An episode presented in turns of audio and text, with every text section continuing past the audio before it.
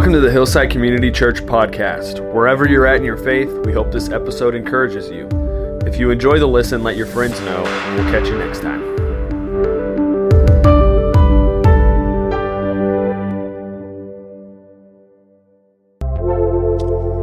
All right, good morning. How are you all doing, all right? Well, um, you might remember last summer, um, Jill and I talked um, together and talked a little bit about marriage, and we got um, some good feedback, I think mostly because they, I think the ladies just like to hear from my wife more than anything. So um, we thought um, this summer we do, and we need two weeks to do it, um, about and talk about the topic of parenting. And so we have a little video here to kind of look at life before kids and life after kids. So watch that.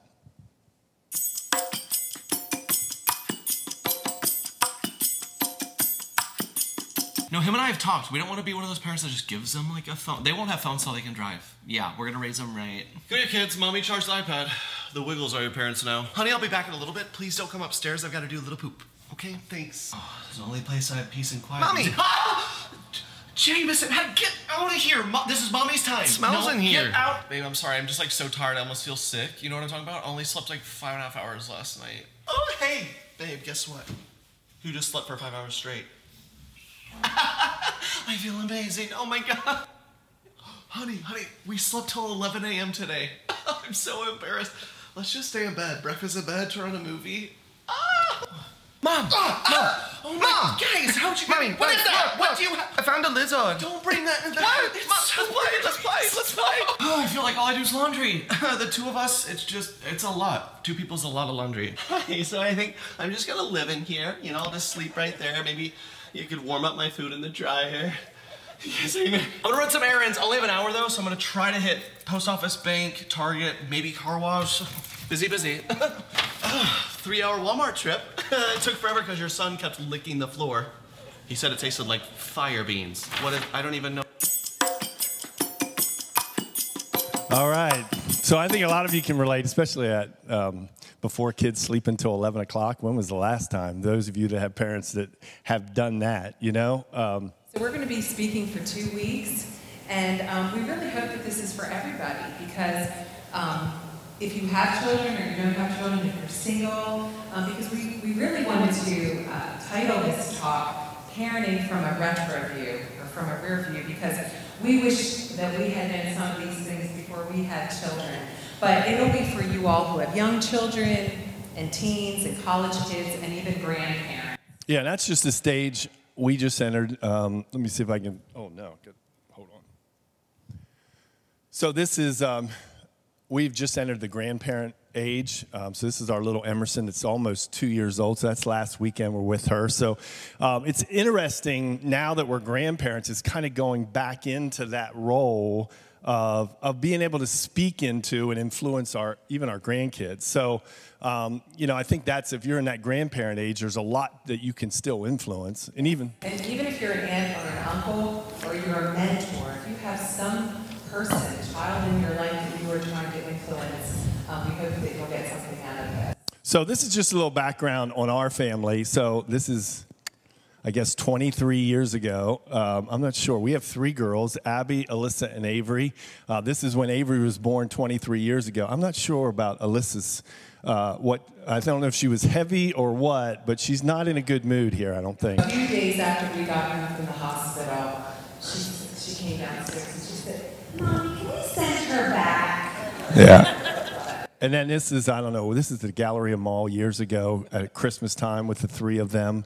Uh, so we can remember those young days of, um, yeah, yeah. And then this is last Christmas, actually. Uh, our family now, we've added, um, uh, we've had two son-in-laws um, join uh, Ronnie and Mickey, and just uh, been really blessed with our family. Yes, and, and you know what's so funny?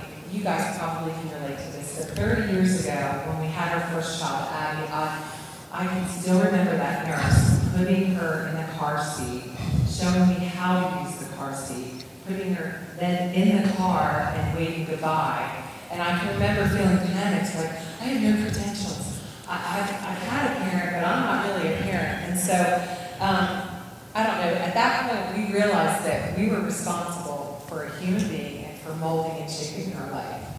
But I think one of the things, uh, I think, as young parents, um, and even before we got married as singles, um, you know, we were very involved in a lot of um, uh, student ministries and, and children's ministries. So um, we got to observe a lot of parents. And uh, I was in Pennsylvania. She was in New Jersey before we got married. So she was involved in Young Life, and, and I helped at our church. And uh, it was good. We were like sponges to kind of watch and see examples and sponges of parenting, and some good examples, and then we saw some not so good examples. So if y'all know Kyle Gray, he's, he's here at Hillside, but he also now is in Florida working, but his, his parents, they were our pastors in Pennsylvania, and they did a great job. We would watch them. And that's debatable, I think, if you know Kyle. We're just like... Yeah, Kyle is great. No, and his can't. brothers, too. And his parents did a great job. And then when we moved here to Pens- uh, to Texas,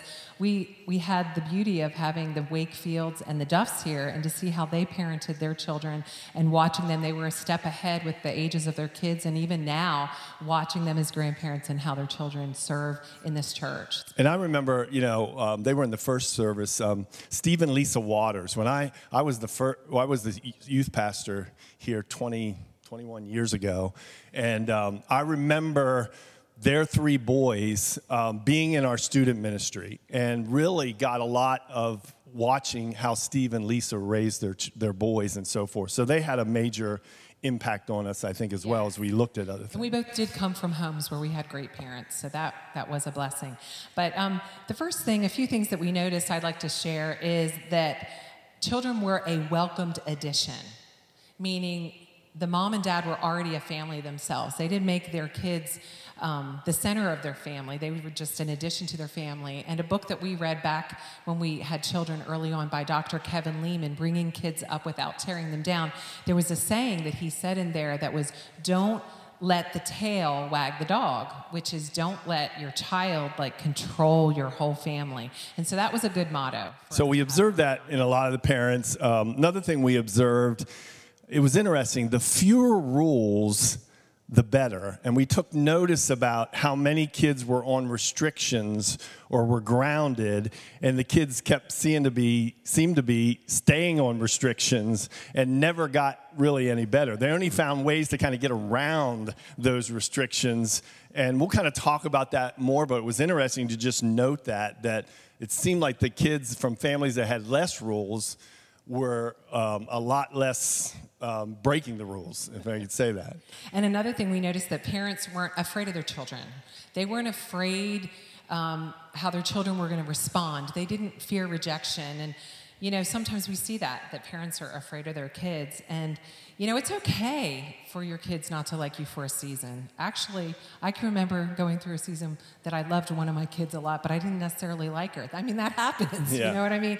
So not to be scared, um, to have boundaries and carry through those disciplines that, that you expected of them. We'll talk about that more probably next week. Yeah, and just another thing that we'll talk a lot about today, um, but in their homes we noted that relationships were paramount. In other words, I love this phrase that Josh McDowell has said, um, rules without relationship lead to rebellion.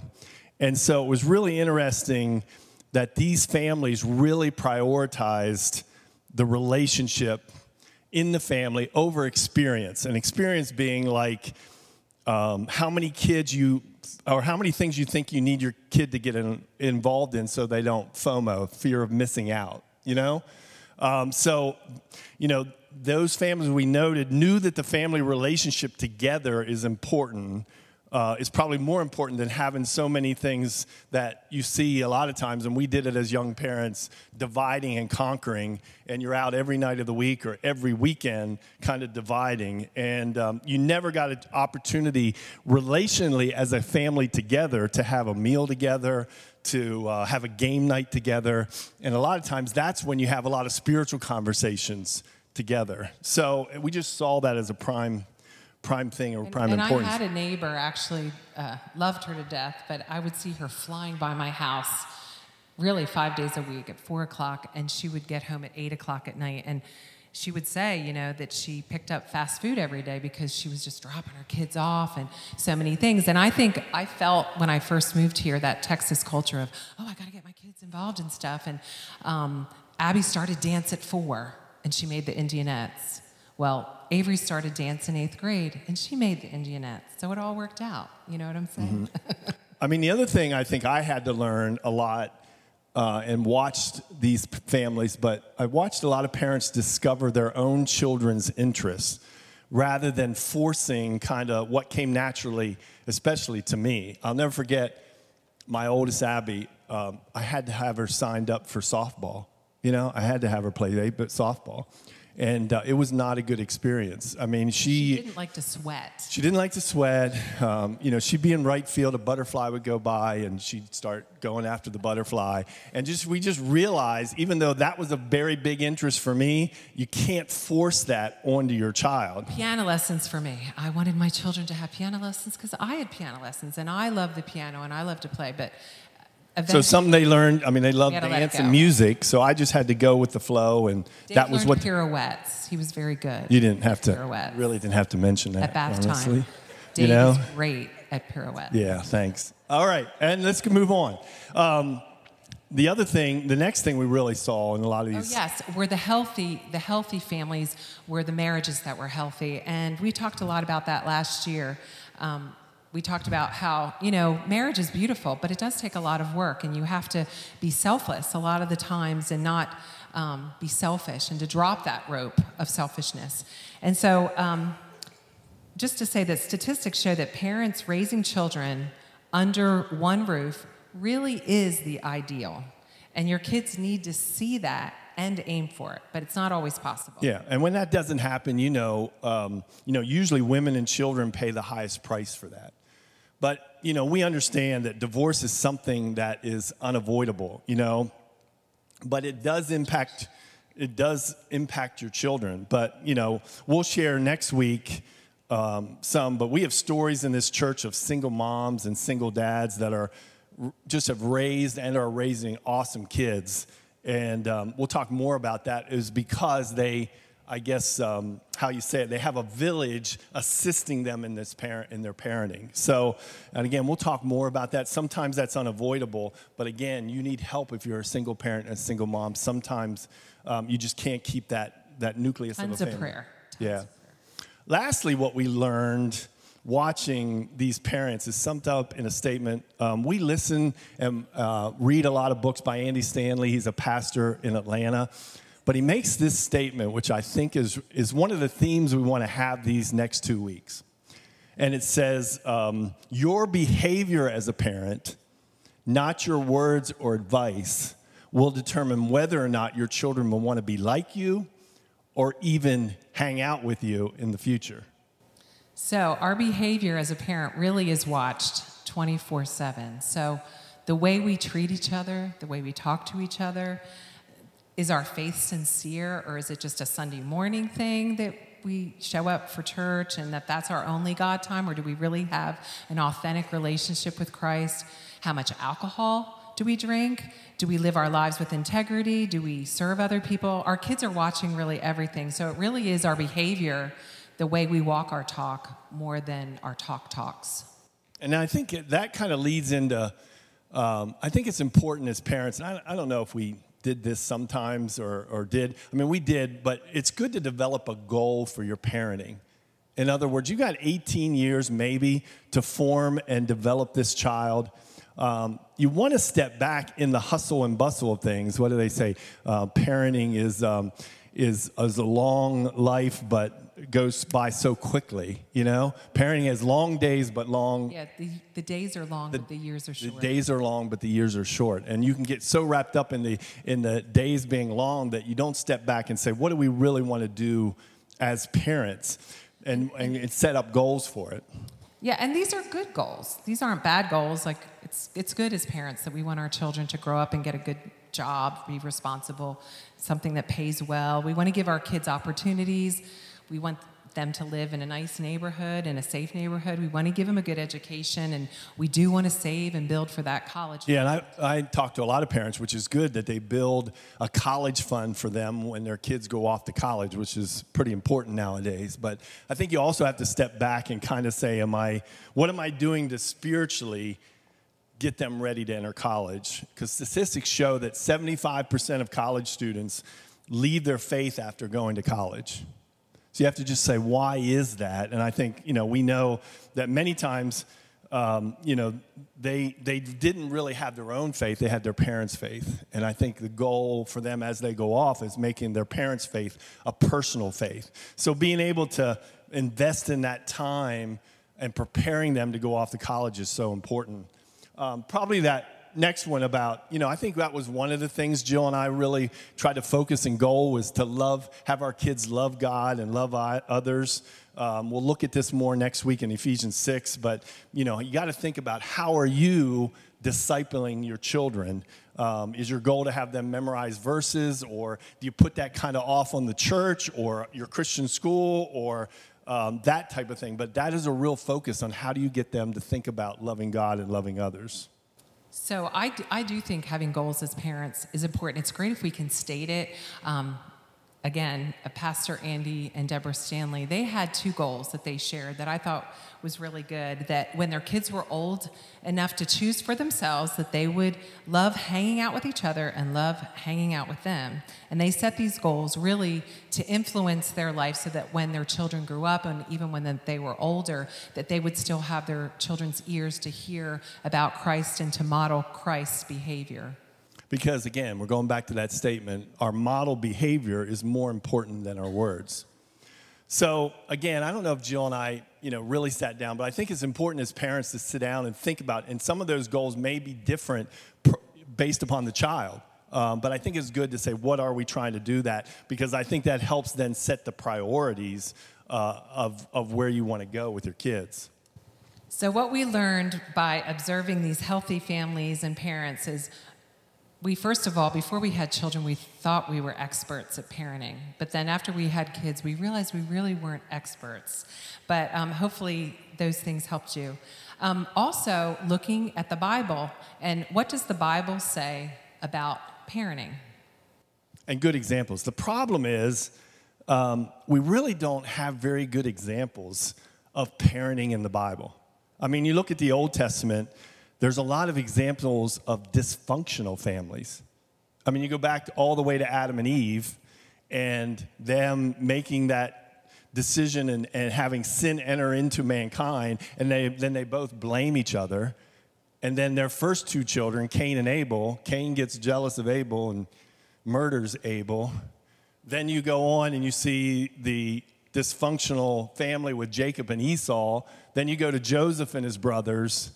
Um, you just get time and other other stories that you can read through the Old Testament that we sometimes don't even. Then King David, and you understand about him and his one son uh, Absalom tries to take the kingdom from him.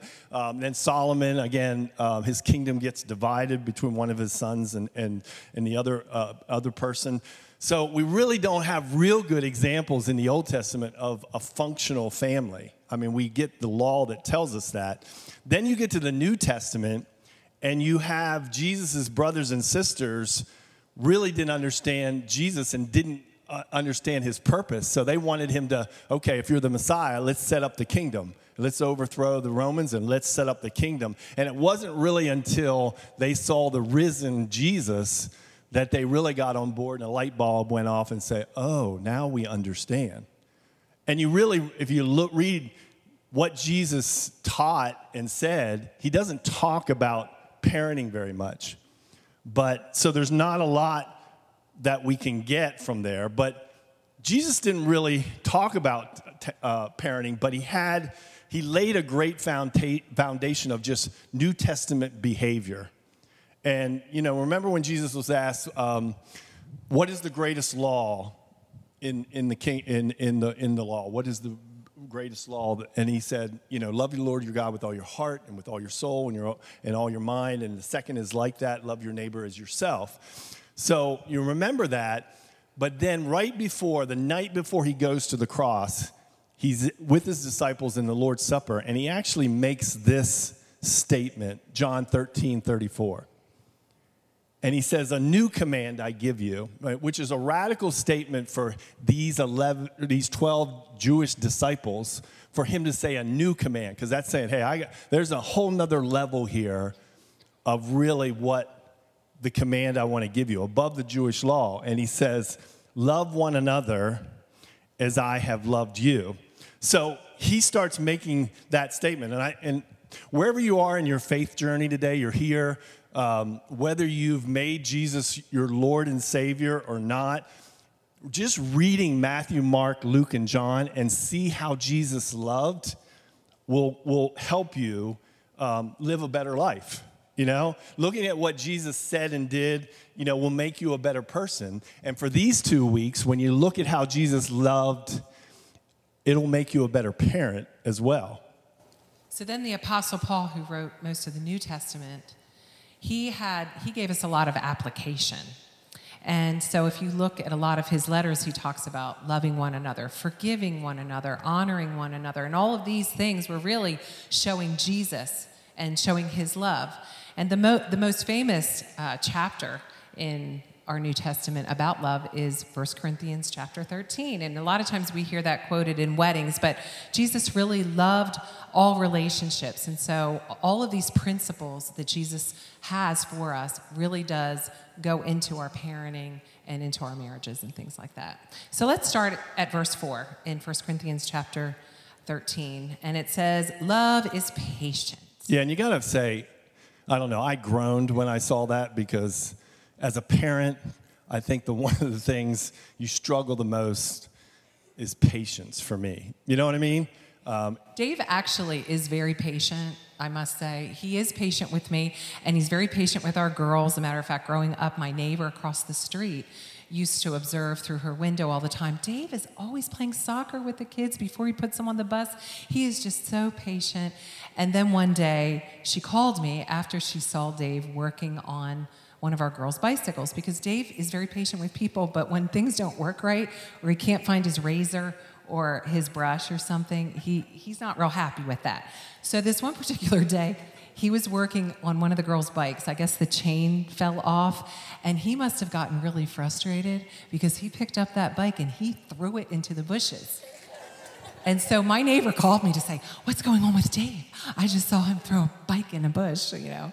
So, so it's not, I don't, you know, it's one of the things. But when you think of it as a parent, thanks for sharing that. Um, you think of it as a parent and what it means to be patient. You know, I go back now to my granddaughter, who's two, um, almost. and almost two, and um, you know, I have to slow down and go at Emerson's pace. Does that make sense? Like, we'll go and take a little walk down the sidewalk, and she wants to stop and smell all the flowers. She wants to go see the dog, you know, that type of thing. So, you know, as a parent, um, you really have to move at your child's pace. And a lot of times we separate ourselves from our children sometime when we want to go at our pace.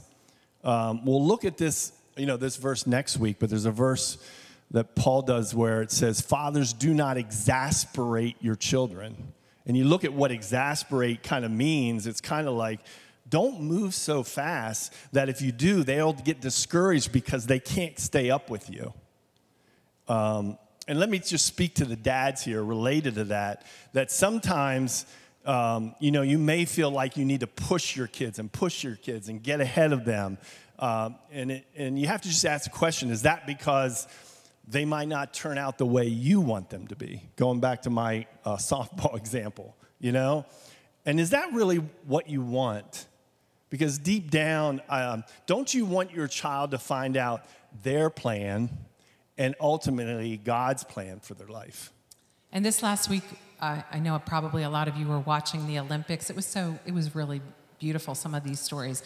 And so one of the ones that really touched Dave in my heart was the Suni Lee story. And so, um, I saw another interview that um, the guy, a guy asked him, asked the father, say, how do you raise an Olympic champion? And it was interesting, his comment, because he said, you know, I just try to encourage her, one.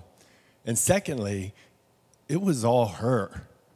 And I think when you step back and think about that, as you can sometimes push our kids and push their push our kids, it's it's interesting to note two things: is that um, a she's got to love it, and she has to have a God-given ability that just starts rising to the top, and then you just want to fan that flame and encourage them. Um, and so I think. You know, I think you just have to watch how much you're living your child's dream versus them living their dream. And so I know, you know, it's different nowadays, but when I was growing up and starting to play Little League and Teener League and high school and college ball and starting to think about, well, it'd be great to play professional ball, um, my dad made one statement to me in high school that I'll never forget, but it was so simple. And he just said, son, if you can hit, you'll play. Now, that might not mean much to you guys, but from a baseball standpoint, he said, if you're good enough, you'll be seen. And I know it's different nowadays because you have these select things. You've got to be seen and so forth. But I think as a parent, you got to watch how much, you know, your child is living your their, your dream, or do they really have some God-given ability, plus they want it bad too. And so I just think you have to watch that and just look at it. It, it I do think it is easy to focus on our kids' performance, because that's just easy to say, you're so good at that, you're so good at that, rather than who they are, not what they do, but who they are. And we really do want their identity to be in Christ, not to be in what they do. And it's, I think that that is really hard as a parent. But studies do show that the number one predictor of relational and professional success in adults is actually our self-awareness. And um, the emotional quotient studies show that the biggest influence of self-awareness comes from our homes. And so as a parent, we really do need to ask ourselves, is this something that we want for them, or is it something that, that God's given them a talent for that I should fan the flame for them, and all of that. It's so related to this from a love is patient, from a From a parenting standpoint, I think you just have to step back and are we rushing our kids? Are we getting ahead of them? And um, what would it require of you to adjust your pace there when you think about that? So then the second thing is love is kind. And sometimes we hear that word kind and we think it's always really soft, that unkindness is weakness. But actually unkindness shows a lack of self-control. And kindness is choosing to loan someone our strength when um, instead of reminding them of their weakness. And I think children need to be reminded um, so much that um, not of their weakness, but to give them our strength, because this world really can make them feel really bad about themselves. And so finding a way in kindness to side with them um, when you're having to sometimes be corrective with them. And I know, I think Jill mentioned this earlier about one of the best books we read by Kevin Lehman was that Bringing Up Kids Without Tearing Them Down, because one of the big principles related to discipline and, and kindness related to that, especially as our kids got older, was this concept of reality discipline. In other words, how do you respond when your child uh, does something wrong, um, anger or uh, frustration? Uh, and as your kids get older, I think there's a part where you let reality discipline your children rather than you bailing them out all the time. Does that make sense? I remember I was in a Bible study once, and this sweet mama, every Wednesday she would get a text from her child saying they forgot their lunch. And every week she would leave early from Bible study to go pick up lunch and take it to her child. I mean, we're talking week after week. And I used to think, I bet if she didn't bring lunch to her child one time, maybe he wouldn't forget it. Yeah. And I remember just thinking about reality discipline when our youngest uh, first got her driver's license. Um, I remember it must have been a month or two in, and she gets her first ticket. And um, and so, um, you know, again, how I respond to that is really important, because I know my insurance is going up now. You know, um, I'm going to have costs to it. Um, but what was interesting is, I was able to control my temper and and really spent the time walking alongside her. And when your kids do that, you almost ought to be like, wow, I'm surprised that happened. I feel bad for you. Um, oh, no, I can't believe you got a ticket, you know? And I remember Avery getting this ticket, and um, instead of blowing up, I said, what are you going to do, you know? Uh, and and and what's it say on the ticket to do? And and so just walking through that, we had to go to court, you know, and I went with her to court. You know, I was there standing beside her and supporting her. Then she gets the one hundred twenty dollars bill and the driver's ed class she has to take. And I'm like, wow, you're going to have to do some babysitting, or how are you going to pay this bill, you know? So I think how you respond in kindness a lot of times to your kids makes a huge difference. And, you know, just think about that, you know, and giving grace out when your kids um, mess up, you know? I mean, you think about what Christ did for us, and while we were yet sinners, Christ died for us, and being able to apply that kindness principle. The next one is love does not envy, it does not boast, and it's not proud. And of course, we would say we want all of our kids to feel good about themselves, but also they need to be thankful to God for what he's blessed them with. And I do think it's important for us not to compare our kids, siblings to each other or to other peers. Um, I think that that's really harmful, actually. And uh, once again, we want their identity to be in the Lord and um, not in what they do. And then let's look at the next one. Um, I think this is one of the keys. When it says in First Corinthians thirteen about love does not dishonor others. And I think one of the key foundations in your home is a center of honor in all the relationships in your home. It is so important to build a, a, a, a kind of a culture of mutual respect in your home. So you don't tolerate dishonor. You don't tolerate disrespect. And a lot of that is how you, especially parents, um, honor each other, and how I honor Jill in front of my kids. Again, kids are going to look at behavior rather than what you say. And when you honor someone and you honor your uh, honor in the family, it's it's superior to obedience, because when there is no honor, there is a bunch of disobedience, you know? And obedience can be the least common denominator, but where where can that go? I mean, honor really demands us to put others ahead of ourselves. That's why Paul said, honor one another above all, all people. So, you know, build that honor and rhythm into your house. So think about how you do that. And I, I don't not think I was really great at it. Um, but I know, you know, in front of my girls, I would always, you know, try to get up, help with the dishes, help, we're having people over, help run the sweeper, do things like that. You know, if they made a comment about Jill that was dishonoring, you can't let that go, you know? And you have to to to address that issue if they don't honor her. Um, I loved, again, Pastor Stanley and his wife. They had this little thing in their house that I wish that we had had in our house. It would have been fun. Yeah. Was um, his wife would, I mean, I'm sorry, his children had to stand around the table until his wife would get to her chair. She would sit first, and then the children would sit down. And they told a funny story in that, you know, when they started becoming older, the kids would have friends over to dinner, and all the kids would say, hey, dinner's ready. The kids would all sit down, and all of all of their kids would be standing like this, and they're saying, what, what, what's going on? And they said, well, we all don't sit down until mama sits down. You know, and it's little things like that that how do you create that rhythm or that atmosphere of honor in your home? Little things like that make a huge difference. So our tone really does speak volumes to each other. And again, our our kids pick up on that. So let's talk a little bit about discipline. We're about out of time, and we'll have to carry this over uh, to next week. But if you choose kindness and honor as foundation in, in your home, like I said, any dishonesty, disrespect, and disobedience, you have to respond to it. You know, you can't ignore it. Because what is rewarded or ignored is repeated.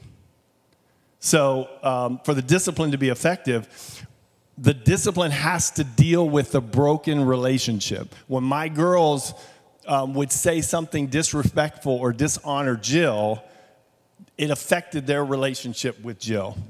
And the best thing from a discipline standpoint is to want to restore that relationship. And many times, I know for us, that wasn't our goal with discipline. A lot of times, you know, we wanted to go through, you know, do the punishment, Um, you know, and just maybe yell and, and scream and so forth. But that really didn't get us anywhere, you know. So it's so important, you know, your goal is to to teach them responsibility. And so, you know, I think this is a good quote from Tim Kimmel. Yeah, teaching your children to be sin confessors and sin repenters, not sin avoiders and sin concealers. and teaching them how to rebound from sin, because we all are sinners, and we've all, you know, if we ask Christ to forgive us, he says that he forgives it from the east to the west. And do we want our kids confessing things to their peers, or do we want them sharing those things with us? And um, I had a defining moment with my parents. It sounds silly, but actually it was a really big moment for me. We had, um, in our house, we weren't allowed to put nail polish on, except in the kitchen with a paper towel under our, our nails. And this one time, I had red nail polish, and I was in the dining room on the furniture, and this red nail polish went all over the place.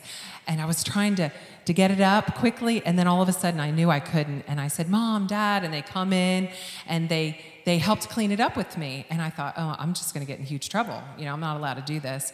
And my dad put his arm around me, and he said, you know what, Jill? He said, um, I, you're not going to, I'm not going to discipline you for this because you let us know. And so we were able to, to get this cleaned up. And I thought, you know, bringing, we want our kids to bring us to, we want our kids to bring us in on their things, to confess their things and not to conceal it. And we, the same way with us with, with God, you know, God doesn't want us to, he wants us to confess and to have that freedom with him.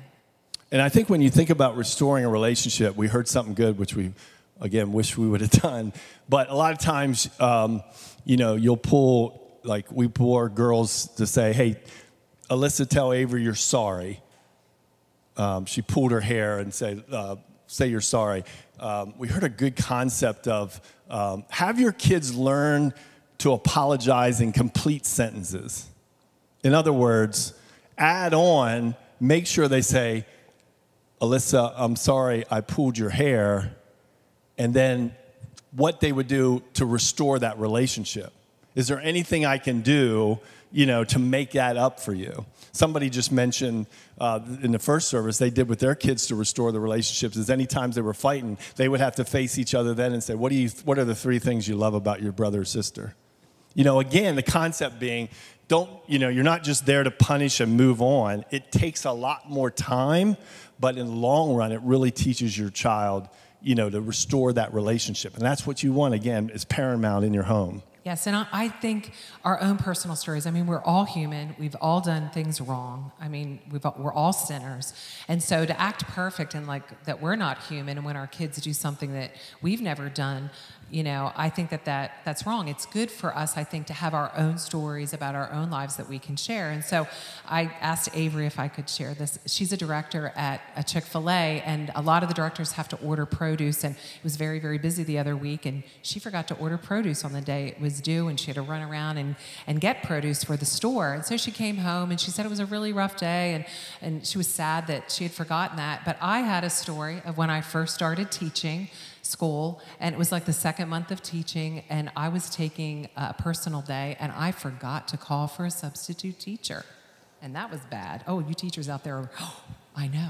And so I, she felt a little better, I think, that I shared, you know, my adult issue, you know, a problem that I wasn't perfect either. And so I think when you think about disciplining your child, again, Um, look at trying to, um, again, go for the long term and be able to restore that relationship. Um, we're about out of time, and we still have a lot to do. Well, so we'll finish we this. did this first service, too. So um, next week, um, you know, I think what, what's important when you think about honoring and grace, um, when you think about Um, how Christ modeled um, love and grace to us, we should be trying to, to bestow that grace and love on our kids, and especially in our home. So next week, we're going to finish up going through First Corinthians thirteen and then go through some other things related to how do you spiritually develop your child? How do you disciple your child? And especially, it starts with you from your own, again, your behavior, this This quote is a key for this whole two-week time. Your behavior as a parent, not your words or advice, will determine whether or not your children will want to be like you or even with you in the future. So we'll talk a lot about that, how your behavior is, especially from a spiritual standpoint. But um, let, let's, let me have a word of prayer, and then we have one more thing to do before the service closes, all right? Let's bow in prayer.